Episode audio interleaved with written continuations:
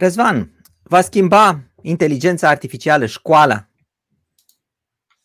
O întrebare care ne va afecta, cred că pe toți, avem uh, copii în jur. Uh, cel mai important pozitiv lucru, fără îndoială, o să fie o educație personalizată la nivelul de învățare și interes al elevului, dar va fi și un mare dezavantaj și cred că asta va fi odată în spargerea unor narațiuni comune. E bine că totuși dăm în același bac într-un fel și ne ajută să trăim împreună, mult mai important, din păcate, o să-l citesc pe Andrei Pleșu, care în noiembrie la Universitatea de Vest spunea că Google a adus uh, găsirea fără căutare. Și această estetică a cunoașterii fără efort, cred că va avea un impact devastator pentru generația următoare.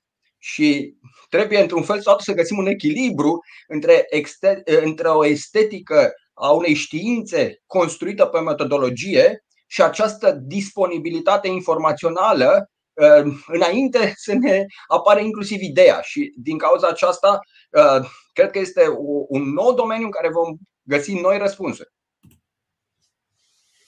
Spune-ne, Răzvan, te rog, uh, care e cea mai gravă eroare posibilă a inteligenței artificiale? În afară de faptul că este foarte, foarte prietenoasă și câteodată uh, ne, ne lăsăm seduși de toate beneficiile unui trai digital, uh, ne ajută să ne selectăm următorul film pe Netflix, următoarea piesă pe Spotify uh, și această seducție ajunge să facă inteligența artificială responsabilă pentru condamnarea cetățenilor în procese civile în Statele Unite.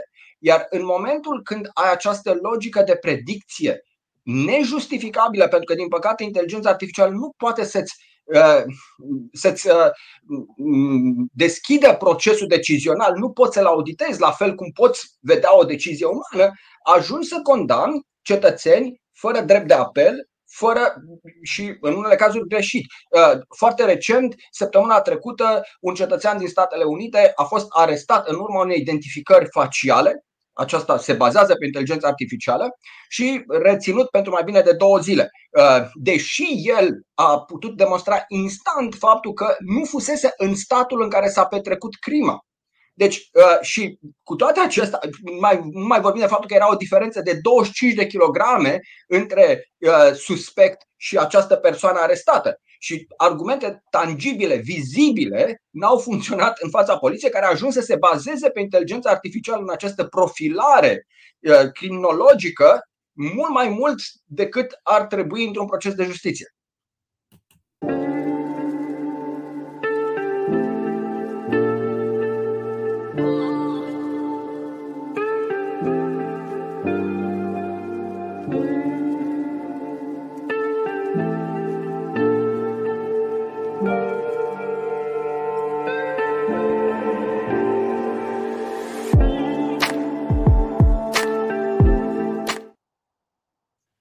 Bună seara, dragi prieteni! Bine v-a regăsit la o nouă ediție din Omul Major, episodul 7. O societate digitală sau societatea digitală stăpâni, cetățeni sau sclavi, cu Răzvan uh, Rughiniș. Uh, în primul rând, la mulți ani uh, tuturor. Bine ai venit, Răzvan! Mulțumesc pentru invitație! Bun găsit! Bine te-a regăsit, Ciprian! Bun regăsit și ție la mulți ani tuturor! Răzvan este profesor la Facultatea de Automatică și Calculatoare a Universității Politehnica din București și doctor în știința calculatoarelor. În 2013, alături de antreprenorul și investitorul Andrei Pitiș, a pus bazele programului Innovation Labs, care a sprijinit peste 500 de produse noi digitale prin startup-uri și spin-off-uri, având o aprentă națională în 18 centre universitare din România. Cercetarea și cursurile sale se axează pe securitate cibernetică, internetul lucrurilor și protecția vieții private. În ultimii 10 ani a publicat în calitate de autor și coautor peste 50 de lucrări științifice pe tema securității și protecției datelor personale. Recent a publicat la, la editura Humanitas uh, cartea Societatea Digitală, cum era Răzvan, stăpân, cetățeni sau sclavi, nu? Uh, ca de obicei o să las pe Ciprian să ne introducă puțin în subiect și după aceea îi dăm uh, drumul la discuție. Voi uh, spune puține lucruri în introducerea acestei noi emisiuni. Mă bucur că ne putem regăsi și în 2023. Avem un program ambițios de emisiuni pentru următoarele luni. Vom avea invitați de marcă cercetători și cercetătoare din România care lucrează pe teme care ne interesează pe toți. Astăzi este bucuria noastră să-l avem invitat pe Răzvan Lughiniș, care a publicat așadar recent această carte Societatea digitală, stăpâni, cetățeni sau sclavi. Peste două săptămâni îl vom avea pe Mihai Netea, cel care a scris despre genetica poporului român. Peste patru săptămâni, istoricul Ovidiu Pecican, care ne va vorbi despre miturile istoriei românești și așa mai departe. Prin asta vrem să și promovăm, desigur, cercetătorii români, vrem să promovăm în același timp și câteva din cărțile de mare calitate care ies în această perioadă la editurile românești și pe care vă îndemnăm să le citiți. Așadar, am început cu Răzvan Rughiniș, căruia îi mulțumesc foarte mult că a acceptat invitația un pic din scurt pe care am adresat-o și a făcut timp să fie cu noi. E o carte care mă fascinează și o temă, pe care, o temă care mă fascinează ca dovadă că, iată, și eu și Cristian Presură revenim cu o anumită frecvență la chestiunile acestea de inteligență artificială, pentru că e un domeniu căruia îi căutăm încă sensul. E un domeniu care se schimbă cu o viteză atât de mare încât aproape de la emisiune la emisiune avem lucruri noi de spus, lucruri noi de descoperit și mai ales lucruri noi de înțeles. Și această chestiune a înțelegerii este aceea care ne, ne, ne, ne interpelează cel mai mult în această perioadă. Sigur că sunt lucruri fascinante pe care le descoperim odată cu inteligența artificială, cu big data, cu toate aplicațiile pe care de la o zi la alta aproape le putem descărca pe telefoanele noastre, facilitățile pe care ni le oferă aplicațiile practice, casa noastră inteligentă, orașul nostru inteligent. Așadar, suntem bombardați de inteligență din toate părțile, mai trebuie doar să compensăm prin înțelegerea noastră această inteligență uh, care vine din toate părțile și cu sens. Care este sensul acestor schimbări profunde care ne macină și de aceea mi s-a părut uh, foarte important să vorbim cu Răzvan astăzi despre această triplă postură în care se află omul uh, contemporan, noi, generații diferite, nu așa, generațiile digitale sau generațiile mai puțin digitale care suntem noi, uh, cum ne raportăm sau în ce postură ne aflăm noi astăzi mai adesea? Suntem stăpânii acestei uh, uh, evoluții tehnice, suntem cetățeni capabili să integrăm într-o viață de calitate, mai, într-o viață de calitate individuală și colectivă toate aceste performanțe tehnologice sau cădem în dependențe și într-o diminuare a libertății noastre? La toate aceste întrebări sunt convins că mult mai bine poate să răspundă Răzvan. Ehm, o parte din răspunsuri sunt în această carte, cu siguranță vom auzi lucruri eh, despre, despre, eh, despre ea sau din, din ea și îl invit numai decât pe Răzvan să ne vorbească invitându-vă încă o dată eh, pe toți cei care ne urmăriți să petreceți timp cu această carte. E o carte minunată, plină de exemple, plină de pilde și plină de proverbe. Uh, da, uh, Răzvan este sfătos, are și o barbă de înțelept, cred că anume și-a făcut-o pentru această carte. Așa, uh, prostul, dacă nu e fudul, parcă nu e prost destul. Iată, inteligența artificială cred că e pusă la grea încercare cu proverbele românești. Răzvan, Mi se pare Cipriano un model exemplar de a începe această emisiune despre societatea digitală, arătând în față o carte în format fizic. Da, da, până la urmă da, pentru că așa lucrăm, da. Da, Rezvan. Dar cred că totuși trebuie să ne stabilim și așteptările de la această societate digitală, pentru că ar trebui să augmenteze experiența personală. Eu personal am o mare plăcere și am o sumedenie de cărți Cristian, inclusiv, ca să știi, inclusiv cartea ta fizică, da?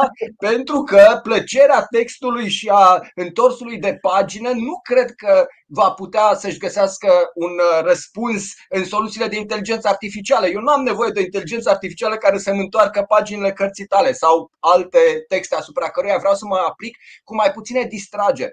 De îndată ce suntem în mediul digital, ne expunem și acestui risc de ultraconectare care ne îndepărtează de propriile noastre gânduri. Și câteodată aceste gânduri trebuie, uh, ca metafora Virginei Woolf, pescuite. Și un pescar care știe importanța răbdării, importanța observării fiecărei unde a apei, poate să aprecieze o carte fizică care îți permite acest lux extraordinar să te uiți la fiecare cuvânt de mai multe ori, să poți ai o altă relație. Asta nu exclude trăirea noastră mult augmentată de societatea digitală, dar eu asta aș vrea într-un fel sau altul să găsesc un echilibru între lucrurile valoroase ale umanității pe care le avem astăzi, uh, augmentate de anumite procese digitale, de recomandări, de uh, ultraconectare, dar nu o trăire complet digitală, că până la urmă Uh, această umanitate a noastră este motivul pentru care ne trezim dimineața, nu doar niște rotițe într-o mare mașinărie care să producă doar mai multe și mai multe texte, mai multe. Este plăcerea fiecarei zile.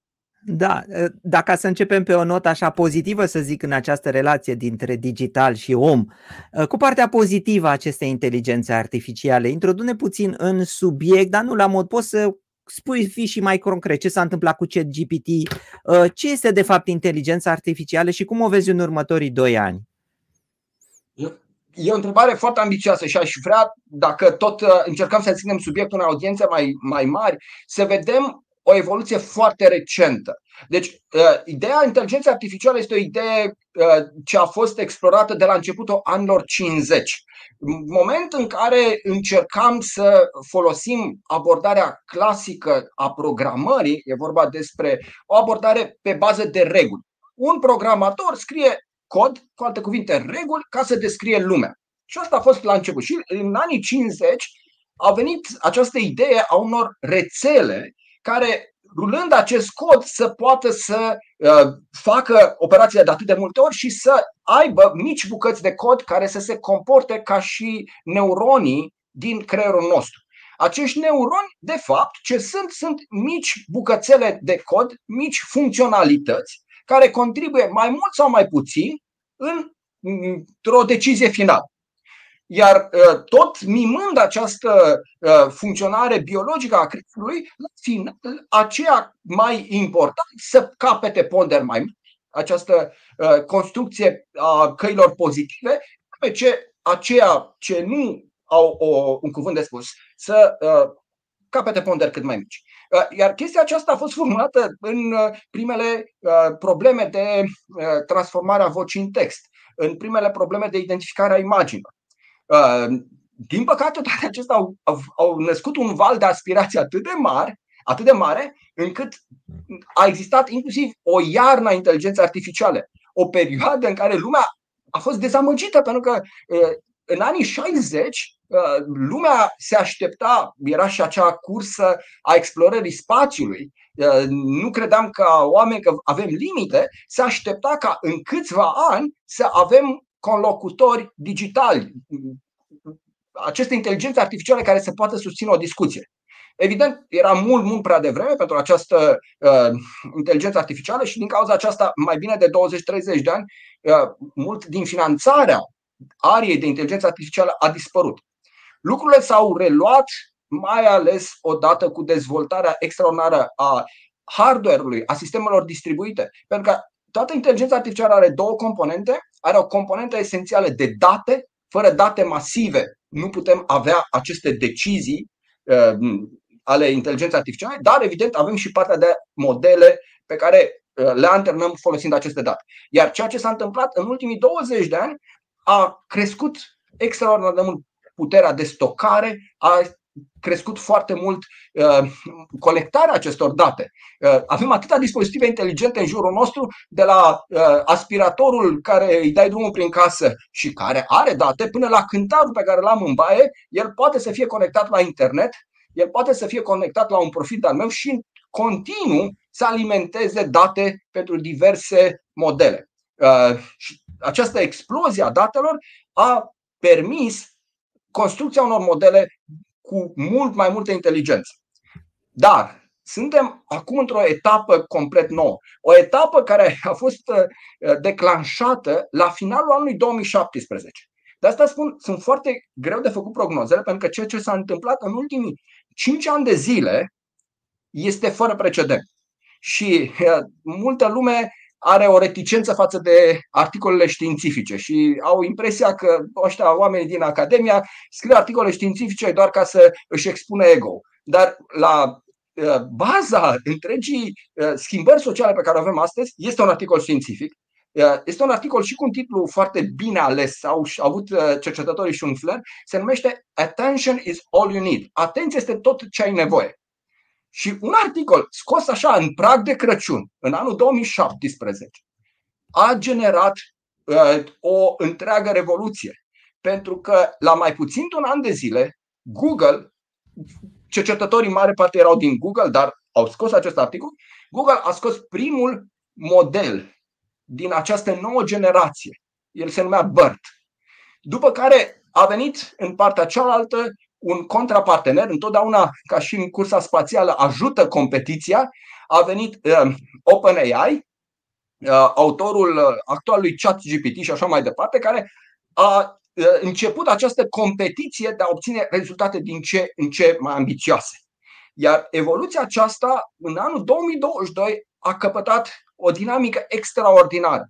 Pentru că avem în cadrul OpenAI, OpenAI între timp a devenit mult mai aproape de zona de Microsoft. Microsoft, marele gigant de tehnologie, se luptă cu Google în uh, aceste modele, evident, într-o lume în care sunt multe, multe, multe alte uh, evenimente, dar Microsoft se luptă cu Google pentru supremația uh, construcției unei inteligențe și mai relevantă pentru viețile noastre. Și uh, lucrul acesta s-a întâmplat pe parcursul ultimului an într-un mod spectaculos, de la generarea de imagini sintetice pornind de la text până la finalul anului, când pe 30 noiembrie am avut uh, acces nerestricționat la un uh, uh, client conversațional capabil să genereze uh, text și care să Uh, încă o dată, să aibă și o anumită detașare, pentru că de multe ori, dincolo de amuzamentul interacțiunii cu ChatGPT, care astăzi este mult restricționat, a durat miracolul mai puțin de o lună, dar um, dincolo de excitement, uh, ce a fost șocant a fost uh, lipsa de precizie. Și uh, în sfârșit, n-aș vrea să intru acum în toate deciziile, putem să le discutăm și faptul că nu se corecta. Eu, spre exemplu, am avut discuții foarte plăcute, unele dintre ele despre imnul României. O mare parte din timp a funcționat și pe limba română, actualmente nu mai funcționează. Uh, imnul României și îmi întrebam, cunoști imnul României? Fără îndoială. Uh, te rog, poți să mi-l reproduci? Și de fiecare dată uh, genera o nouă versiune asupra ceea ce credea ChatGPT că este imnul României. Și asta mă surprins, pentru că nu avea niște mecanici să uh, cearnă între lucrurile pe care le știe. El nu știe ce nu știe. Ceea ce poate să pară uman, dar într-un fel sau altul, dacă noi ne întoarcem un pic la vechi greci și considerăm că aspirația omenirii este tocmai să definească arele de cunoaștere, s-ar putea ca aceste unelte de augmentare a cunoașterii să fie și augmente de, de poluarea cunoașterii. Pentru că, uh, până la urmă, ceea ce își dorește cea GPT nu este să ofere soluții, ci să mențină o conversație. Să mențină o conversație inclusiv cu prețul de a polua conversația, de a aduce zgomot. Și aceasta a fost, dacă vreți, până la urmă, surpriza mea, pentru că foarte multă lume l-a privit ca o sursă de cunoaștere, când realitatea era că era o sursă de interacțiune. Și ca sursă de interacțiune a făcut o treabă extraordinară.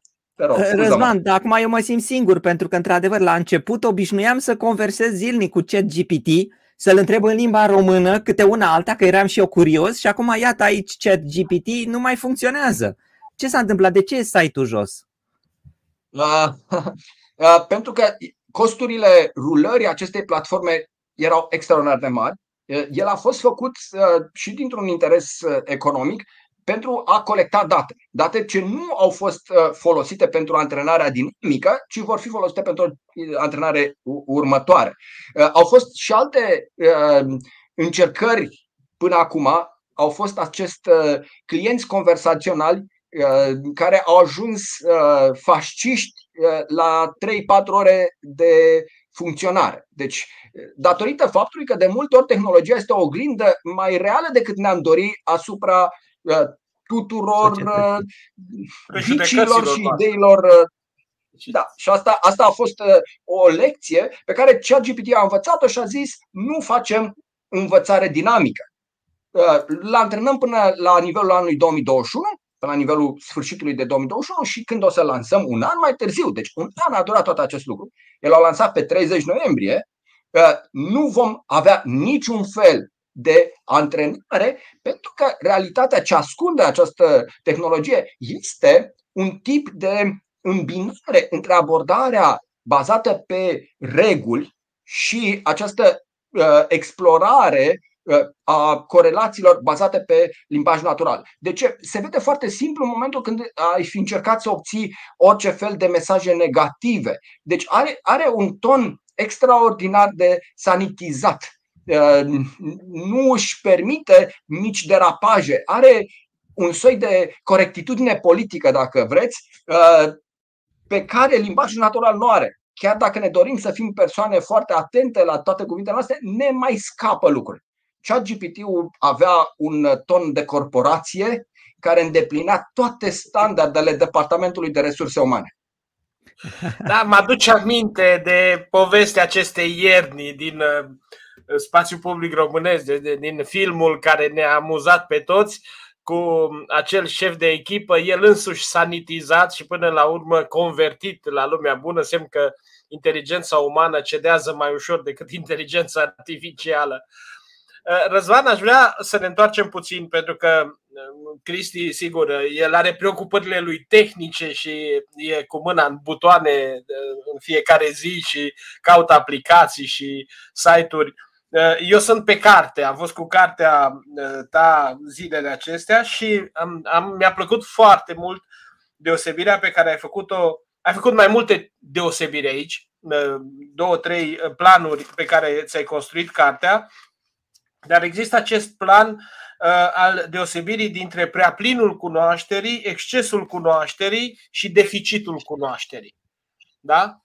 Uh, mi se pare că e, practic, uh, conținutul major al cărții stă în această uh, triplă um, situare a relației noastre cu informația, prin care după aceea treci cu acealaltă triadă stăpâni, cetățeni, sclavi da? și cu cele trei modele sociale pe care le uh, discuți chiar la început, Statele Unite, Uniunea Europeană și China. Da?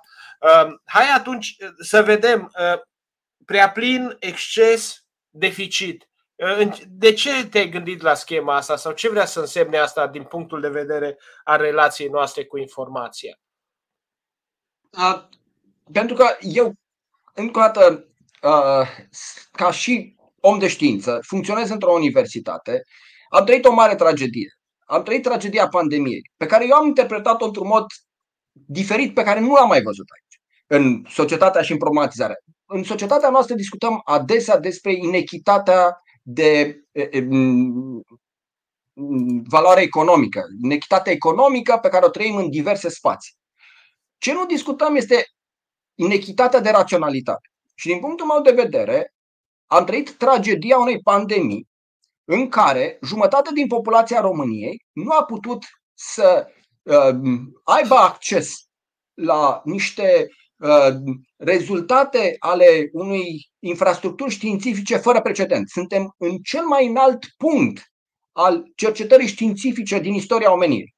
Și acest înalt punct, argumentat, uh, testat pe miliarde de oameni, nu a convins jumătate din populația României. Și la final, este prima oară când se întâmplă această tragedie, la final soluția a fost agree to disagree, să ne ignorăm. Să avem jumătate din populația României vaccinată și jumătate din populația României să spună nu mai convins. Este o tragedie a raționalității, a posibilității de a ne întâlni într-o discuție. Și parte din această realitate, din păcate, este tehnologia.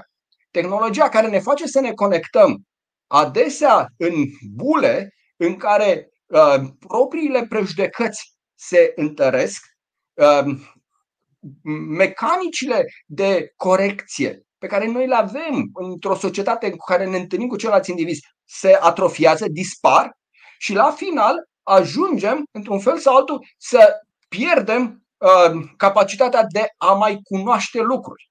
Și din cauza aceasta, din punctul meu de vedere, uh, am o îngrijorare, pentru că suntem uh, storși emoțional, suntem îngrijorați de prea multe lucruri și întrebarea este uh, în toate crizele pe care le avem prezente, de la un război la granița noastră, la o amenințare climaterică, cum mai poate să ne pese și de uh, o tehnologie menită să degradeze umanitatea noastră? Uh, din punctul de vedere, fără raționalitate, toate problemele omenirii se vor amplifica. Nu vom putea avea un discurs, o dezbatere despre viitorul acestei planete, nu vom putea să avem o dezbatere despre uh, ceea ce înseamnă violență în secolul 21. Anul 2022 a fost anul cu cei mai mulți morți într-un război din 1972. Deci aceasta, din punctul meu de vedere, este urmarea acestei inechități de raționalitate, inabilități de a construi argumente pe care, din păcate, eu am încercat să o, să o uh, uh, construiesc din modul și relația noastră cu tehnologia. Există o veche zicală. Uh, este important să folosești tehnologia și să nu fi folosit de tehnologie. Dar ceea ce vedem în practica noastră cotidiană este adesea o Uh, folosirea a mai ales a elevilor, eu sunt parte din sistemul de educație, a studenților ca și extensii a unor interese acestor mari corporații de tehnologie, iar interesele cetățenilor sunt adesea secundare dacă sunt măcar formulate. Din fericire, eu, argumentul principal și motivul pentru care am încercat să scriu cartea a fost această viziune europeană centrată pe doi mari uh, stâlpi, pe stâlpul uh, cetățeanului capabil să, um, în primul rând, își păstreze umanitatea și, în al doilea rând, pe speranța existenței unei piețe competitive. Pentru că Uniunea Europeană, prin toată această discuție despre datele private, de fapt, a încercat să se conecteze cu schimbarea societății de la o societate a resurselor naturale, o societate în care în 2010 majoritatea marilor companii erau companii de gaz și de petrol, la o societate din anul 2020 care era o societate în care nu mai existau companii de gaz și de petrol la vârful uh, economic, ci toate companiile mari sunt companii de tehnologie, companii care de fapt construiesc uh, valoare economică pe date personale. Și această schimbare de valoare economică de la petrolul cel mai important uh, indicator economic la datele, colectarea masivă a acestor date personale este de fapt uh, mai valoroasă economic, s-a întâmplat într-o perioadă foarte scurtă, iar cum ne vom duce mai departe depinde mai mult de participarea cetățenilor la această dezbatere decât de, uh, să spunem, uh, interesele unei companii sau altea. Și asta este până la urmă uh, speranța mea ca dezbaterea ce ne dorim de la tehnologie, care sunt costurile pe care le, ni le asumăm și în ce fel ne, ne schimbă tehnologia, să fie o discuție pe care să nu o avem doar în cadrul universităților tehnice, ci mai ales să le avem în cadrul societății și de asta mi se pare extraordinar de uh, plăcută această conversație. Da, aici vreau să ajung și eu, Cristi. Ți-am luat vorba din gură că sunt uh, fascinat de ce spune Răzvan și mă bucur de această întâlnire între universitățile tehnice și universitățile umaniste. Să spun așa, secretul care nu e așa de mare secret este că Răzvan e profesor la Universitatea Tehnică, la Universitatea, la Universitatea Politehnică din București, dar a făcut un master de etică la Universitatea Umanistă din București, la Universitatea așa și a lucrat cu bunul nostru prieten Constantin Vica. Așa. Dar voiam să, exact înspre asta vreau să vin, pentru că, iată, ceea ce mi se pare foarte important în, în, în această evoluție um, extraordinar de rapidă a tehnologiei este cum putem să procesăm asta din punctul de vedere, din punct de vedere etic. Da? Din punct de vedere etic, nu să spunem neapărat că este bine sau este rău, ci în felul în care ai declinat tu povestea asta și ai dus-o prin cele patru tipuri de morale, mai ales, și ai preferat-o, sau mă rog, ai evidențiat-o măcar pe cea uh, kantiană a demnității. Și eu cred că în multe privințe e vorba mai puțin de o utilitate socială, e, e vorba și despre asta, e vorba și despre celelalte tipuri de etică pe care tu le citezi, dar cred că e vorba de această dimensiune a demnității umane în raport cu, uh, cu această evoluție tehnologică rapidă. Uh, și asta foarte bine ai, uh, ai marcat-o atunci când um, ai vorbit în seara asta de vreo două ori despre chestiunea ignoranței. Ai spus că chatul acela nu știe ce nu știe, da? Ne referim exact la limitele cunoașterii noastre, care sunt limite și epistemologice și etice, și te-ai referit și la acest disagreement pe care l-am avut odată cu pandemia, când ignoranța științifică, ignoranța voluntară, cum o numesc willful uh, ignorance, cum se numește astăzi, este, uh, are drept de cetate. Uh, ignoranții își revendică un drept egal de dialog. Adică eu știu că nu știu, nu vreau să știu mai mult, dar am pretenția să particip la discuție. Și asta mi se pare că e foarte provocator pentru tot ce înseamnă, pe de o parte, inteligența artificială cu limitele ei, avansul tehnologic care permite exprimarea uh, oricui și în același timp această, cum ai spus tu, inechitate de raționalitate, care nu știu dacă este inechitate sau este o distribuție inegală, adică nu e o inechitate în sensul etic, ci este o distribuție inegală în sensul în care este, există deficit de educație, dar există și voință de a nu ști. Așa cum există voință de a ști, există voință de a nu ști. Nu? Total de acord. Deci asta spun, pentru că noi adesea ne uităm doar la derapajele tuturor curentelor conspiraționiste, dar încă o dată vreau să subliniez, trăim în cea mai prosperă perioada cunoașterii umane. Deci eu asta vreau să nu pierdem din vedere, că adesea stând doar pe zona aceasta de senzațional, ne uităm, a, avem societatea Flat Earth, uh, vai ce nebunie. Și asta este ceea ce se întâmplă, această polarizare asumată, foarte fain uh, ai reușit să surprinzi uh, Ciprian această uh, asumare și la final, din, asta este tragedia pentru mine, care eu am crescut cu ideea uh, valorii dezbaterii. Am a trebuit fiecare dintre cele două tabere să meargă în colțul său fără niciun rezultat. Iar acest lucru nu s-a mai întâmplat pe o scară socială cum s-a întâmplat în cazul pandemiei, în care jumătate din populația României nu doar că a refuzat să se vaccineze, dar a făcut-o cu mândrie și a spus este o problemă pe care eu se vreau să o cunosc.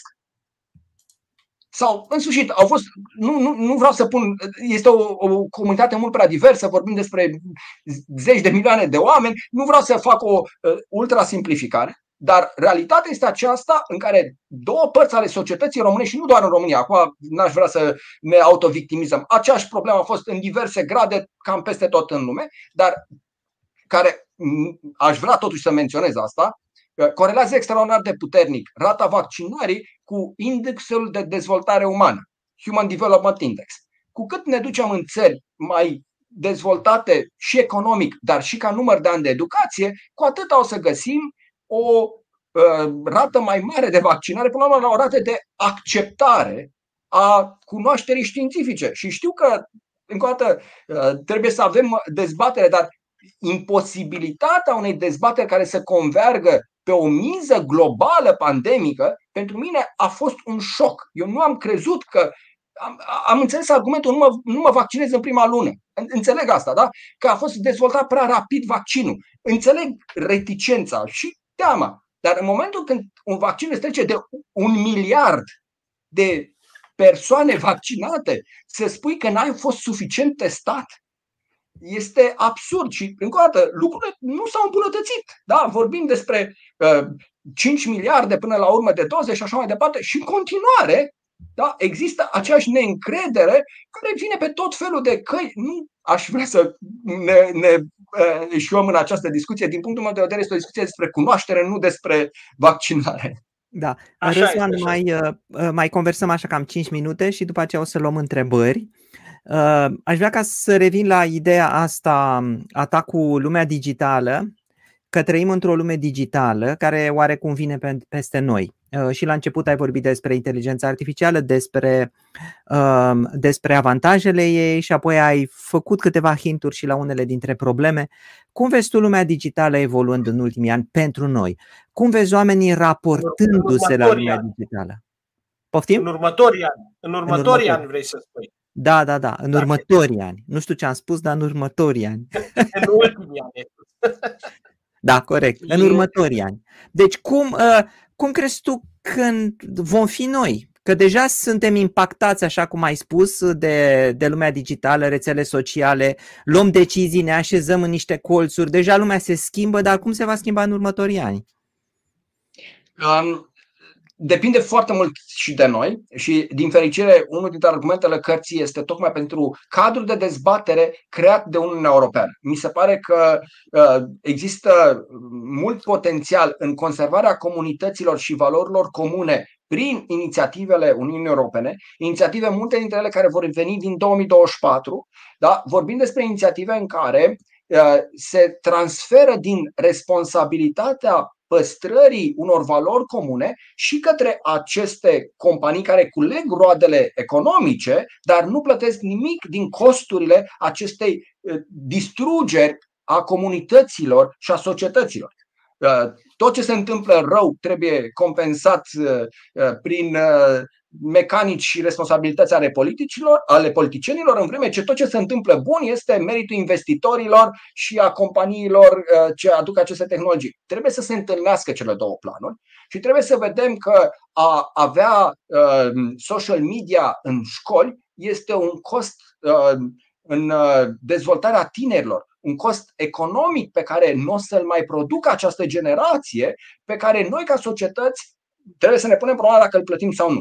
Și multe dintre, uh, mai ales țările, vorbeam de indexul de dezvoltare umană, un indicator ce corelează uh, atât cu venitul pe cap de locuitor, cât și cu numărul de ani de educație, au venit cu reglementări foarte stricte a locului în care tehnologia este binevenită și a locului în care tehnologia nu ar trebui să-și găsească niciun fel de uh, deschidere. Uh, spre exemplu, în statul New York din Statele Unite, uh, ChatGPT-ul este oprit în școli.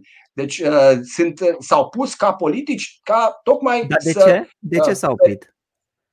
Uh, multe înainte este lege. Deci au dat lege. Parlamentul, uh, Statele Unite este un stat federal și fiecare dintre aceste 50 de state are propria sa legislatură. Și în legislatura din Statele Unite, în luna decembrie, s-a dezbătut care va fi impactul de a avea chat GPT pe telefon mobil și așa mai departe. Și sunt uh, prin lege în New York, pe tot, pe tot uh, suprafața statului, nicio instituție de școală nu ai voie să accesezi ChatGPT. Dar de ce? Care e pericolul? Care e pericolul Pericol. dacă l accesezi? Pericolul este ca în momentul în care tu ești la începutul unei uh, formări cognitive, a unei gândiri, să fii intimidat de eficiența și viteza extraordinară de lipsa de efort pe care acești algoritmi o fac în a-ți livra un răspuns. Și noi, ca oameni, dacă nu trecem prin acest uh, proces de exercițiu cognitiv, de scris text prost, înainte de a scrie text bun, nu vom reuși să progresăm. Și rolul acesta de intimidare, pentru că dar de ce să mă apuc eu să pierd două ore să scriu un eseu când pot să bag un prompt, o întrebare către ChatGPT și am un eseu mult mai bun decât eu îl voi scrie? Pentru că procesul prin care tu scrii un text prost este unul de îmbunătățire personală. Și aceasta este amenințarea pe care școala uh, din, din uh, New York a găsit-o. Iarăși uh, a fost uh, săptămâna asta o știre pe G4 Media despre Australia, în care întregul sistem universitar din Australia este în momentul ăsta, în, e, ca să înțelegeți, nici măcar n-au un mare apetit către, uh, să zicem, scrisul de mână. Da? Ei scriu cu litere de tipar. Și în sesiunea aceasta vor avea toate examenele cu creionul și cu pixul pe hârtie. Este un șoc cu proteste ale tinerilor în stradă, dar pentru că mm, integrarea acestor unelte de inteligență artificială face foarte dificilă stabilirea autoratului, stabilirea contribuției personale la nivelul Australiei, o țară de 40 de milioane aproape de oameni, da, se fac schimbări foarte bruște. Poate că nu sunt înțelepte, dar realitatea acestei inteligențe artificiale în procesul de formare a competențelor cognitive este una foarte mare. Ciprian, trecem și la un set de întrebări. Mai Hai să luăm câteva întrebări. Văd că avem printre noi și un urmăritor antivaccin. Da? Că e cu X și X-ul are valoare mai mare, știm bine. Așa. Iau prima întrebare a doamnei Elena Ion, la care parțial am răspuns aici, ai răspuns foarte bine. Suntem bombardați cu inteligența artificială, în timp ce marea majoritate din populație este din ce în ce mai neinteligentă. Oare de ce? Pentru că avem această impresie, zicea Steven Pinker, uh, uh, un psiholog uh, canadian, despre faptul că avem impresia că raționalitatea se dezvoltă prin educație. Și răspunsul este nu, se dezvoltă inclusiv prin practica unui simț critic în toate activitățile cotidiene. Și din păcate, de la autocorectul pe care noi îl folosim pe telefonul mobil ca să ne uh, pune diacritice, ca să ne uh, corecteze uh, typos, greșeli gramaticale, noi ajungem să uh, mergem către autodecision, să degrevăm efortul de a lua decizii și încă o dată, câtă vreme este vorba de explorarea unor preferințe, poate că nu sunt lucrurile atât de grave, dar inclusiv faptul că stai, sunt studii care arată că folosirea Google Maps înainte de, până înainte de 25 de ani uh, impietează dezvoltarea anumitor regiuni ale creierului. Astăzi am mers pe calea victoriei, nu mai există numere la casă. Deja ne bazăm ca societate atât de mult pe faptul că toată lumea are Google Maps, încât nu mai avem infrastructura de navigare a propriilor orașe, Calea Victoriei din București, da? este incredibil de greu de navigat fără un asistent digital. Răzvan, Marc, Marc o să pună în curând o București un metavers. S-a rezolvat problema. Și încă o dată, eu nu spun că nu este un lucru bun. Întrebarea este, ne dăm seama de impactul pe care le va avea în dezvoltarea noastră emoțională, în primul rând, nici nu am intrat în această zonă, da? în cognitivă. Eu aici sunt foarte, foarte ancorat în costurile cognitive, în acest cost de oportunitate pe care noi nu o să-l mai putem avea de a, cum să spun, construi idei, a gândi, care este greu, este greu să gândești și dacă nu ai acest exercițiu, mai mulți tineri astăzi merg la sală și au această uh, importanță a disciplinei unui antrenament fizic decât au plăcerea de a sta jumătate de oră cu o carte în față. Și asta, din punctul meu de vedere, de a, de a gândi, este o... sau, de a gândi cu, sau de a gândi cu propria minte.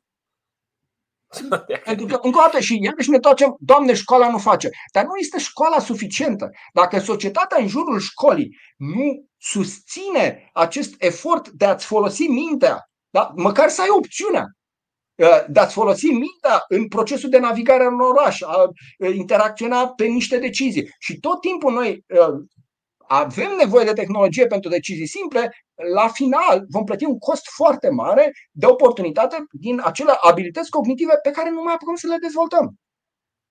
Da, mă aduc aminte acum că ai vorbit despre Google Maps.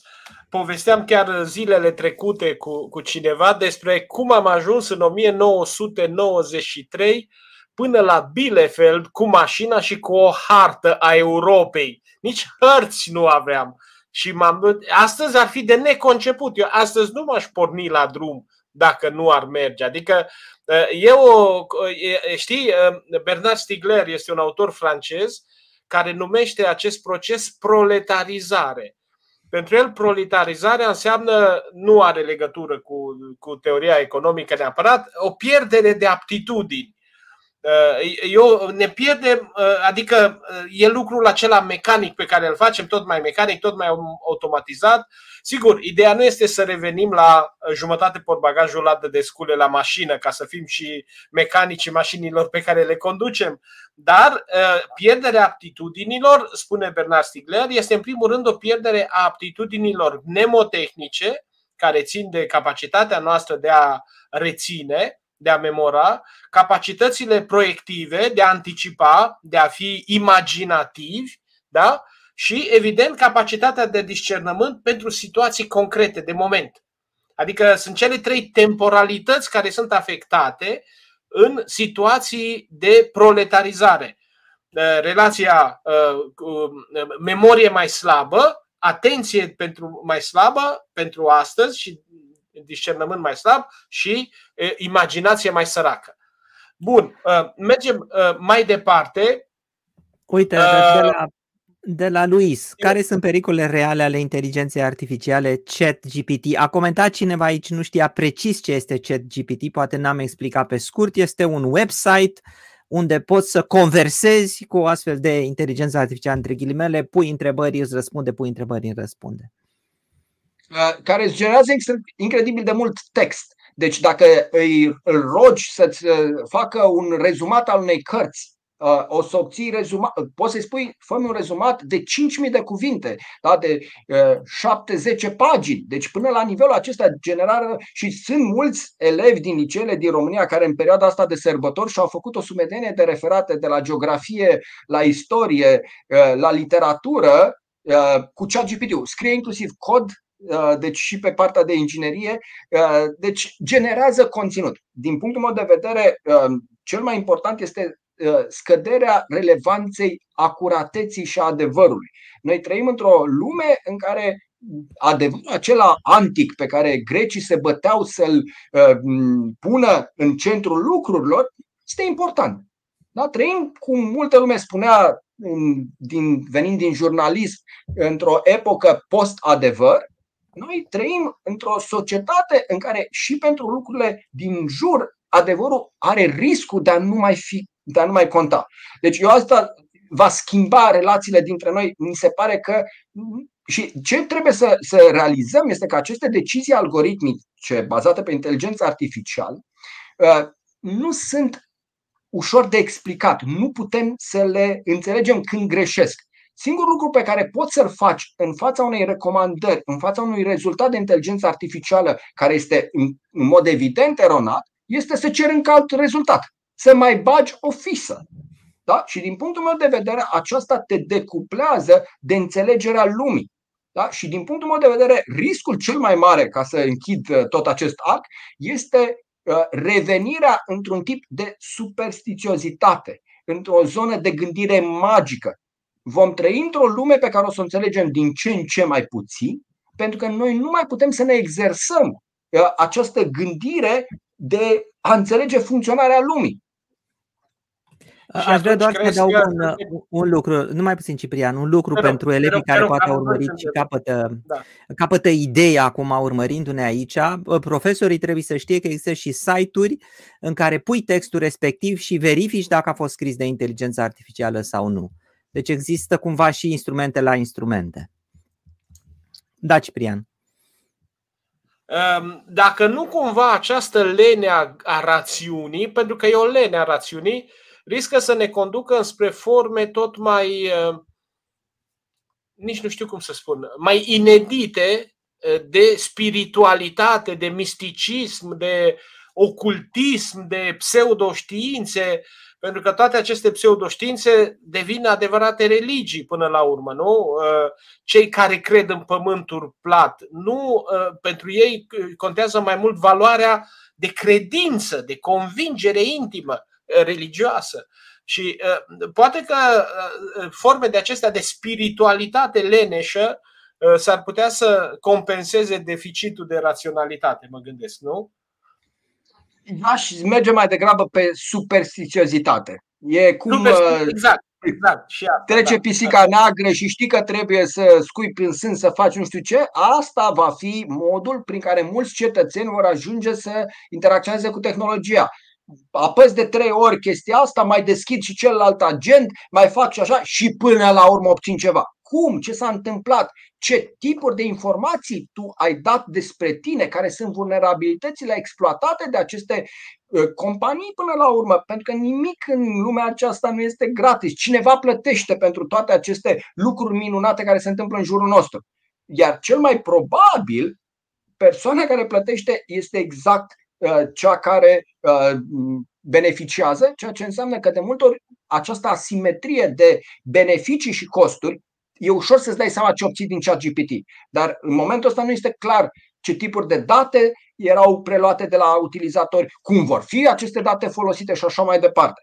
Și din cauza aceasta, cartea se dorește și un argument pentru o reechilibrare a raportului între aceste schimbări prin tehnologie și un nivel de transparență. Trebuie să avem bucle de reglaj pentru aceste noi, noi domenii ale științei pe care asta vine legislația din 2024 să, să aducă, dacă ești o companie ce are mai mult de 10% din cetățenii Uniunii Europene, mai mult de 45 de milioane de utilizatori, va trebui să ai mecanisme de auditare, pe care, adică în zona de, să zicem, inginerie, un API, o uh, metodă de a te conecta cu niște interogări care să permită atât statului cât și ONG-urile să auditeze modul cum tu folosești această tehnologie. Astăzi, aceste companii sunt complet închise, deși vorbim despre o companie cum este Apple, ce a depășit o evaluare, o evaluare de 3 miliarde, a depășit bugetul Angliei. Vorbim despre o țară care în anul 2022 a trecut printr-o sumedenie de procese politice și a schimbat trei prim-ministri datorită faptului că are bucle de reglaj. În partea cealaltă ai companii care au aceeași forță economică ca și Anglia, cum este Apple, care nu are datorii către uh, instituții publice, are uh, un tip de responsabilitate extraordinar de limitată.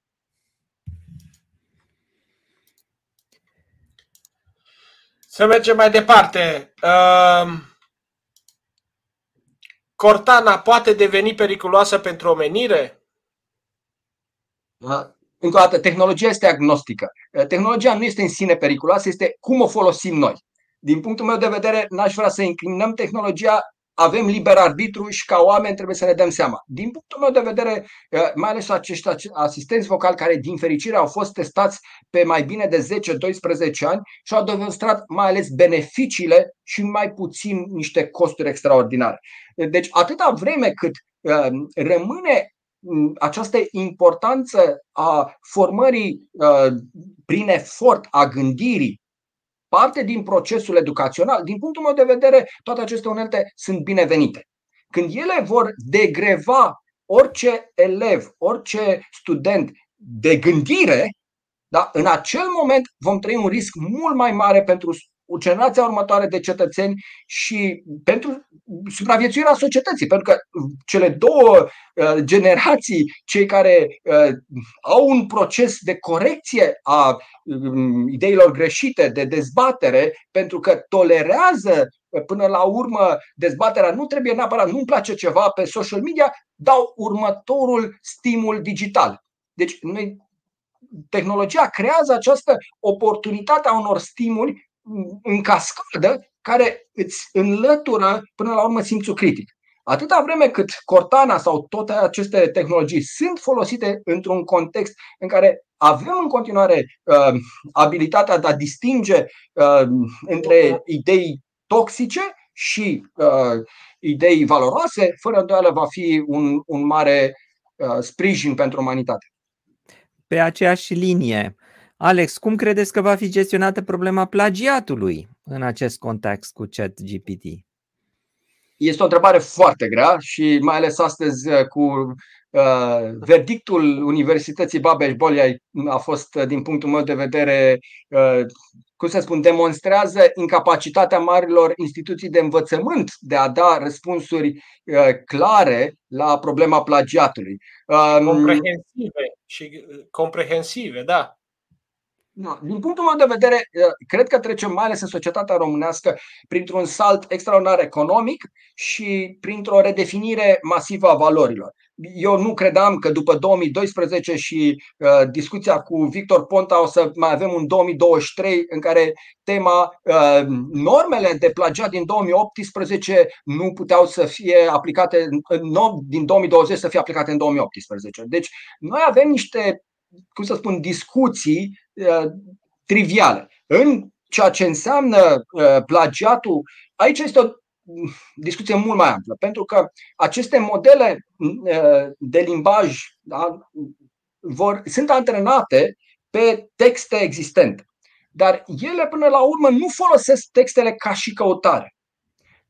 Definiția plagiatului va fi dezbătută mult timp de aici încolo dar atâta vreme cât nu ne uităm neapărat cine este sursa, ci ne uităm cine este autor. Și atâta vreme cât noi așteptăm în procesul de creare de valoare socială să existe clar menținută fiecare contribuție, eu nu văd nicio problemă în a-l cita pe ChatGPT ca și coautor și, bineînțeles, să construiești până la urmă niște concluzii științifice alături de aceste unelte.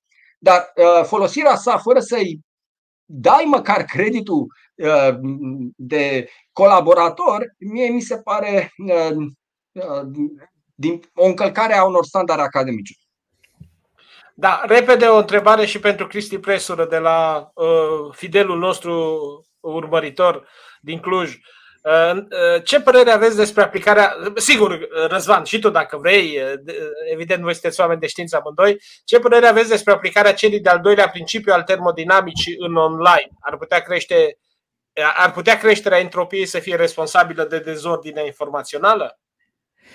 E interesant cum dânsul face analogia între entropie și dezordine, așa cum se face în fizică. Dar cred că ceea ce se întâmplă pe internet nu nu, nu este această legătură. Pentru că, în esență, ă, creșterea dezordinii în fizică, să ne gândim la un gaz, da? Crește dezordinea unui gaz. Iei două gaze și le ameste și la un moment dat dezordinea crește. De ce? Pentru că tot gazul arată cam la fel. Deci dacă ar fi ca să cresc dezordinea în sistemul internet online, da? rezultatul dezordinii ar fi faptul că toți suntem la fel. Cam, cam asta ar fi aplicarea directă a principiului. Ori ceea ce mi se pare mie că este în, în internet, pe online, este mai mult un sistem haotic. În sensul că ce este un sistem haotic? Că la un moment dat ai niște condiții inițiale care te duc pe o traiectorie cu totul neașteptată. Și cred că mai degrabă aici este Asta o întrebare filozofică. Să facem cândva o emisiune despre diferența dintre haos și dezordine sau haos și entropie. A, ne trebuie un matematician, clar. Da, da, da. Dar de ce nu? Să ne gândim la un matematician pentru că sunt teme fascinante amândouă. Am o întrebare însă pentru Răzvan foarte provocatoare. Am păstrat-o pentru că e provocatoare, nu pentru altceva. Dar a fi sceptic înseamnă ignorant, pentru că sunt unii care vor să verifice de a-i fi băgat ceva pe gât forțat. Pentru că e posibil adevărul să nu fie nicio tabără. E un comentariu făcut în timpul discuției despre vaccin. Uh, din punctul meu de vedere, încă o dată, eu cred că toată discuția despre știință se duce prea adesea doar la cercetător. Și avem impresia că cercetarea este o dezbatere de opinii. Și realitatea, ca și cercetător eu însumi, este foarte diferită. Cercetarea este produsă de infrastructuri de cunoaștere, de oameni care adesea funcționează în colective de cercetare, care, în primul rând, formulează niște ipoteze, au în spate o metodologie, obțin niște rezultate, ce apoi sunt trimise către jurnale, conferințe, care au în, la rândul lor o responsabilitate. Este o întreagă infrastructură. Este ca și cum te-ai uitat la un castel și uh, ai încercat să te gândești uh, viabilitatea acelui castel doar prin poartă.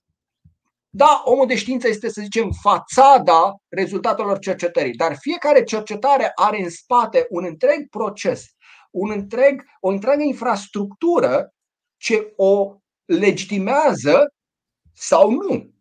Și din punctul meu de vedere, eu nu spun că nu este scepticismul este baza curiozității științifice. eu nu găsesc oportună întâlnirea între o infrastructură de cercetare bazată pe bucle de reglaj. Am avut scandaluri în cercetare în toate domeniile. Am avut cercetători care, în dorința de notorietate, de finanțare, au alterat diverse metodologii, rezultate, le-au reinterpretat. Dar pentru că avem aceste bucle de reglaj, în timp, ele au fost corectate. În partea cealaltă ne întâlnim doar cu întrebări care vin din partea unor indivizi și care adesea nu au întreaga infrastructură pentru a formula un punct de vedere alternativ. Și, încă o dată, aici, încă o dată, sunt responsabilități în ambele tabere. Cred că și comunitatea științifică putea să construiască niște narațiuni mai uh, ușor de, de preluat de o audiență largă, dar la final a pune individul în fața întregii infrastructuri de cercetare este E adevărat, aici mai este și poluarea economică, pentru că multe dintre aceste companii de farmaceutice au și interese economice. Sunt multe perspective. Dar la final, cu interese economice, cu toate chestiile astea, au trecut printr-un set de pași. Au avut uh, validarea a zeci de mii de testări în spitale și la final doar să te întrebi, dar nu cumva este minciună. Aceasta este, cum să spun, uh, la final uh, o, o, un scepticism asupra oricărei forme de cunoaștere. Iar eu cred că uh, omenirea a progresat prin toate uh, pragurile de uh, cunoaștere, prin toată filozofia greacă, prin tot iluminismul și raționalismul pe care raționalismul a fost adus încă din Grecia Antică, dar uh, mai departe iluminismul european, tocmai prin construirea unui mecanism colaborativ de a expanda cunoașterea prin aceste metodologii pe care noi astăzi nu le mai acceptăm ca fiind legitime. Și nu că nu le acceptăm înlocuindu-le cu altceva, ci ne ducem în spațiul de intuiții personale. Iar dacă știința are o valoare, are o valoare tocmai din a ne corecta niște intuiții pe care le-am moștenit din toată evoluția genetică și care nu mai sunt adecvate contextului sau societății în care trăim. Și de asta spun, Foarte întâlnirea dintre niște intuiții profund sincere și o întreagă infrastructură de cercetare cu bucle de reglaj, cu o transparență, nu mi se pare una onestă. Și doar argumentul că eu nu simt că este sincer într-o întreg constructul științific, nu mi se pare suficient și nu mi se pare la final uh, suficient, cum să spun, efortul de întâlnire a celor două lumi. Încă o dată, nu vreau să dau vina pe partea societății. Cred că și noi, ca oameni de știință, nu ne îndeplinim rolul de a uh, servi societatea în momentul când jumătate din societate nu poate să uh, accepte, să se întâlnească cu restul societății. Scuze. Uh, încă două întrebări. Uh, una la fel de provocatoare oarecum, dacă vrei să răspunzi, că sunt mult aici sugestii, uh, divinitatea, umanitatea sau sistemele digitale. Sistemele digitale bănuiesc în sensul de inteligență artificială sau altceva. Mulțumesc și încă o dată. Felicitări. Uh, eu mulțumesc foarte mult uh, lui Florin Pop, este unul dintre oamenii extraordinari care are uh, atât competența inginerească cât și deschiderea spre spiritualitatea autentică, pentru că încă o dată spuneam, riscul tehnologiei este mai degrabă regresul în superstiție. Eu cred că spiritualitatea trebuie să aibă un rol important în viețile noastre și cred că tehnologia folosită într-un context în care știi ce vrei de la ea Asta mi se pare esențial. Trebuie să ai valorile cernute tale individuale înainte de a, de a ajunge să fii conectat cu atât de mult stimul digital, uh, poate să deschidă mm, mintea spre noi orizonturi spirituale. Uh, eu cred că o viață cu sens este o viață în care există um, spiritualitate și cred că o lume cu mai multe unelte în sprijinul nostru, unelte digitale, va fi o lume cu o spiritualitate autentică și mult mai fericită.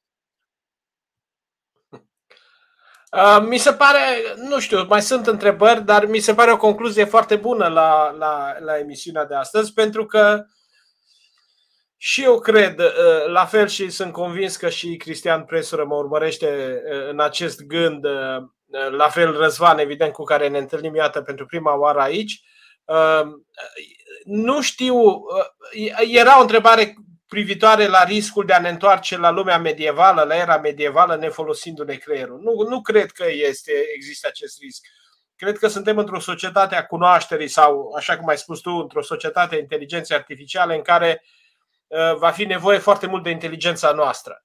Nu e o societate în care uh, să, să ne permitem să nu ne folosim creierele. E o societate care va merge tot mai mult înspre, evident, uh, reducerea efortului fizic nu? și mobilizarea creierului. Asta, sigur, ca să putem să compensăm această Um, acest angajament al nostru în lume. Faptul de a fi cu ceilalți, faptul de a, de a te bucura de lucrurile vieții, faptul de a te gândi, de a imagina, de a scrie poezie, de a face artă, de a cunoaște istoria, de a explora lumea, toate acestea rămân încă apanajul minții noastre uh, și ele provoacă și dau sens existenței noastre, la fel cum dau sens până la urmă um, nașterea și moartea noastră. Da?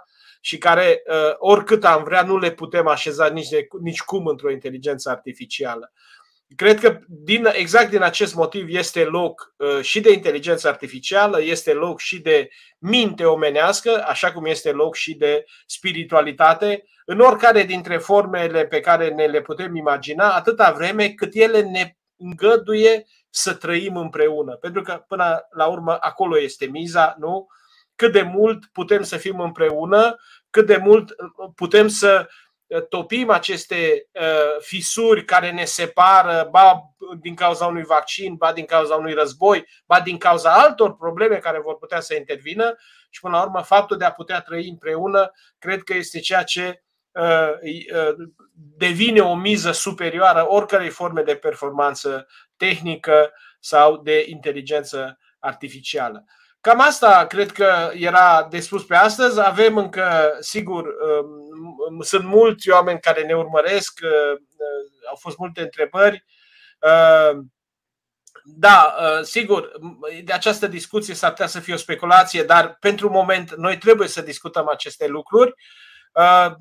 Cum vă spuneam, pentru săptămâna, pentru emisiunea de peste două săptămâni ne vom întâlni cu Mihai Netea da? O să, iată, aceasta este cartea pe care vrem să o discutăm sau care e pretextul întâlnirii noastre despre istoria genetică a poporului român, unde în, în, în stabilirea căreia inteligența artificială și tehnologia au, lucrat, au jucat un rol extraordinar, E fascinantă cartea, vă, vă, vă recomand și pe aceea. Mi-e greu să. Nu, nu e de ales, trebuie citite amândouă. Trebuie citită cartea lui Răzvan Rughiniș și trebuie citită cartea lui Mihai Netea, care este o foarte bună introducere la orice curs de biologie, de la clasa a șasea sau a șaptea până la doctorii ăștia aproape de pensie, cum suntem noi.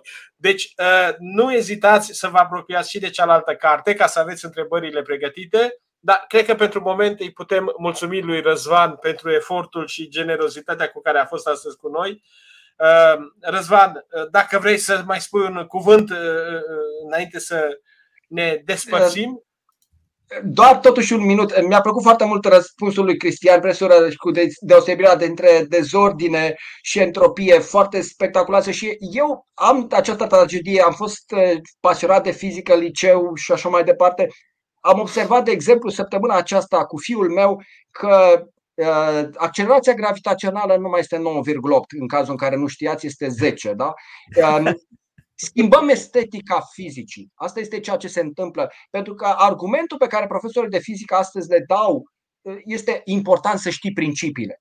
Nu, este important să înțelegi că lumea reală este una inexactă. Și eu personal cred că este important ca un elev să stea și să calculeze, să facă câteva mulțimi și cu 9,8 și să înțeleagă că la poli este mai mare și toate aceste elemente care astăzi nu mai fac parte din ceea ce înseamnă pregătirea unui elev de liceu.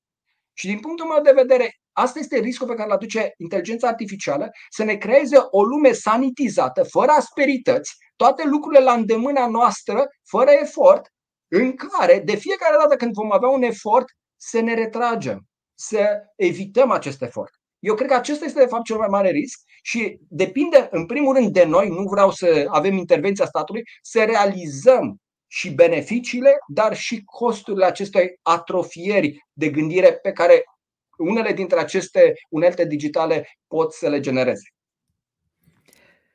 Mulțumesc foarte mult, Răzvan. Mulțumesc, Ciprian.